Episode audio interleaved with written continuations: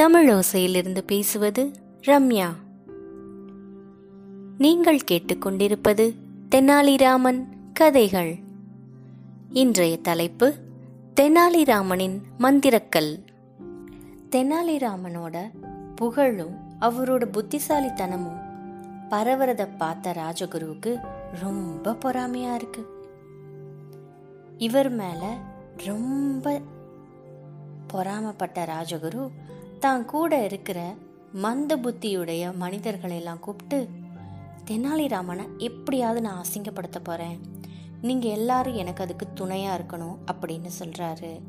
அடுத்த நாள் அரசவையில் ராஜகுரு கிருஷ்ணதேவராயர் கிட்ட சொல்றாரு மன்னா தெனாலி கிட்ட மந்திரக்கல் அதாவது இரும்பையும் தங்கமா மாத்தக்கூடிய ஒரு அற்புதமான கல் இருக்கிறதா நான் கேள்விப்பட்டேன்.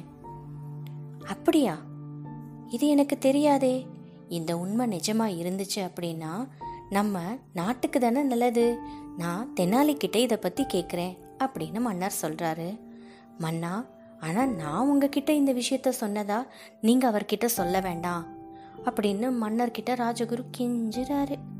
மன்னரும் இல்லை இல்லை நான் சொல்ல மாட்டேன். நான் எதுக்கு சொல்ல போகிறேன் நான் பார்த்துக்கிறேன் நீங்கள் போங்க அப்படின்னு சொல்லிடுறாரு. கொஞ்ச நேரத்தில் தெனாலிராமனை கூப்பிட்டு மன்னர் கேட்குறாரு தெனாலி உன்கிட்ட ஒரு பெரிய மந்திரக்கல் இருக்காமே. இரும்பையும் தங்கமா மாத்துமாமே. அது உன்கிட்ட இருக்கா? அப்படின்னு கேக்குறாரு. தெனாலிராமன் உடனே புரிஞ்சுக்கிறாரு.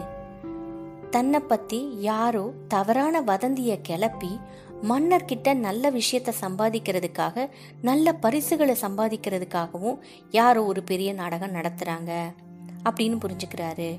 உடனே தெனாலி சொல்கிறாரு ஆமாம் அண்ணா உண்மைதான் அப்படின்னு சொல்கிறாரு அப்படின்னா நாளைக்கே அரசவையில் உன்னோட அந்த திறமையை நீ எல்லார் முன்னாடியும் காட்டணும் அப்படின்னு கேட்குறாரு மன்னா சரி மன்னா மன்னா எனக்கு சில வேலைகள் செய்கிறதுக்கு கொஞ்சம் நேரம் ஆகும்.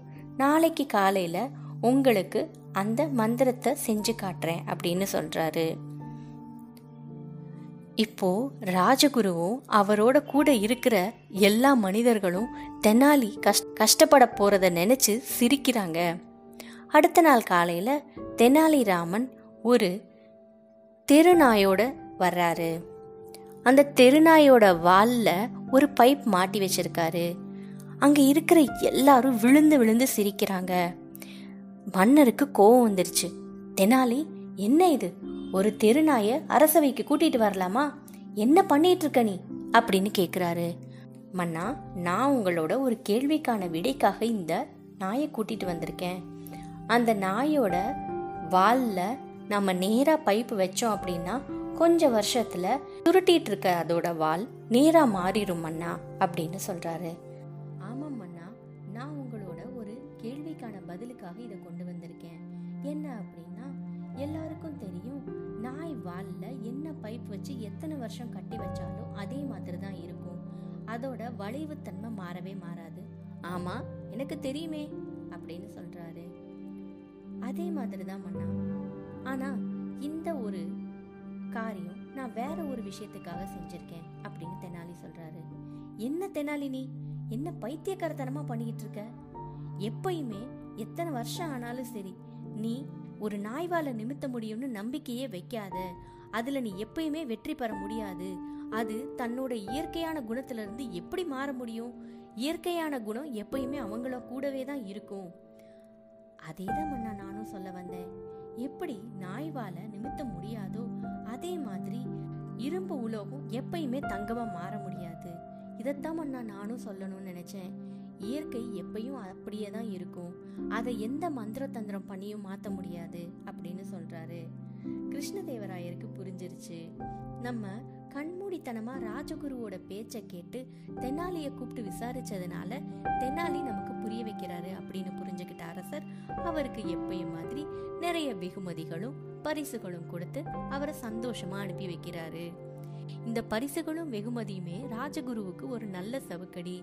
ஏன்னா இத பார்த்தாலே ராஜகுரு அவமானப்பட்டு வேதனைப்பட்டு தன்னாலேயே திருந்துருவாரு அப்படின்னு நினைச்ச மன்னர் அமைதியா இருந்துட்டாரு. எப்பயுமே மற்றவங்க நம்ம மேலே போடுற பழிய நம்ம அவங்க கிட்ட சொல்லி புரிய வைக்கிறதுக்கு பதிலாக இந்த மாதிரி சின்ன சின்ன விஷயத்தின் மூலியமா அவங்களுக்கு புரிய வைக்கலாம்.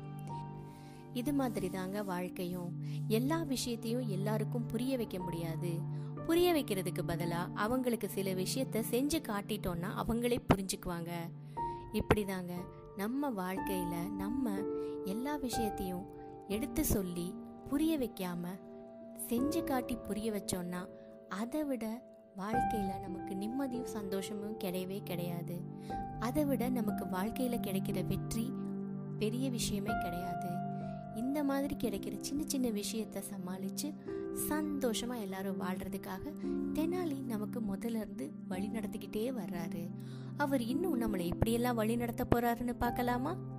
அதுக்கு நம்ம அடுத்த எபிசோடு வரைக்கும் வெயிட் பண்ணணும். நன்றி.